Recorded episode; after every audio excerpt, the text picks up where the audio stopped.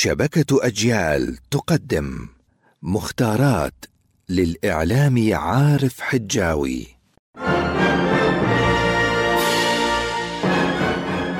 لا بد لنا من العلم ولا بد لهذا العلم من أن يأتينا محمولا على ظهر اللغة العربية.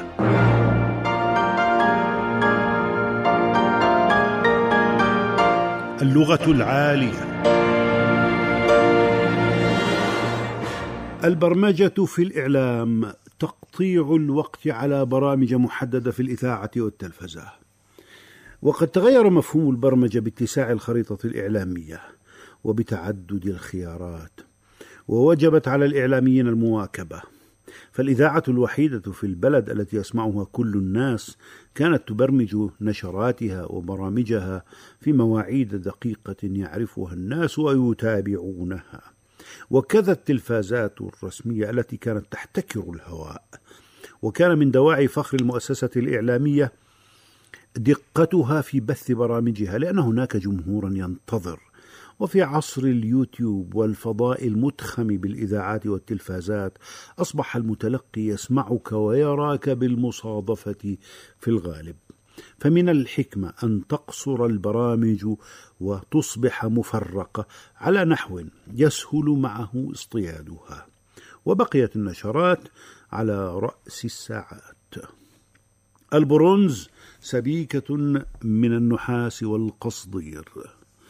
البرهة تضطرب المعاجم في تعريفها فمن قائل إنها المدة الطويلة ومن قائل إنها القصيرة وهي في استعمال الفصحاء. مدة قصيرة غير أن الهنيه أقصر. فأما إذا استعملت البرهة كمصطلح جيولوجي يقيس أعمار الصخور فلها اعتبار آخر وقد تصل إلى مليون سنة. البروتوكول التشريفات والمراسم وفي الاعلام الرسمي كثير من الأخبار التشريفاتية التي تلقى نقدا شديدا. لا يندر أن يهتم الإعلام المحلي بتشريفات رئيس بلدية أو ملك. ويكون الجمهور مهتما بهذه التشريفات أيضا لأن المجتمع يحب أن يرى نفسه في الإعلام. فأما إذا كان نظام الحكم وحده هو المهتم بهذه التشريفات لترسيخ صورة الحاكم عبر الضخ الإعلامي ولم يكن الجمهور مهتما فتلك التشريفات الذميمة. يلاحظ أنها تراجعت كثيرا حتى في الإعلام الرسمي العربي بعد الفضائيات وامتلاك الجمهور الخيار. حكمة اليوم. الراصد الجوي شخص يسكن في الطابق الذي فوقك ويرى الغيمة مقبلة قبل أن تراها أنت. السلام عليكم.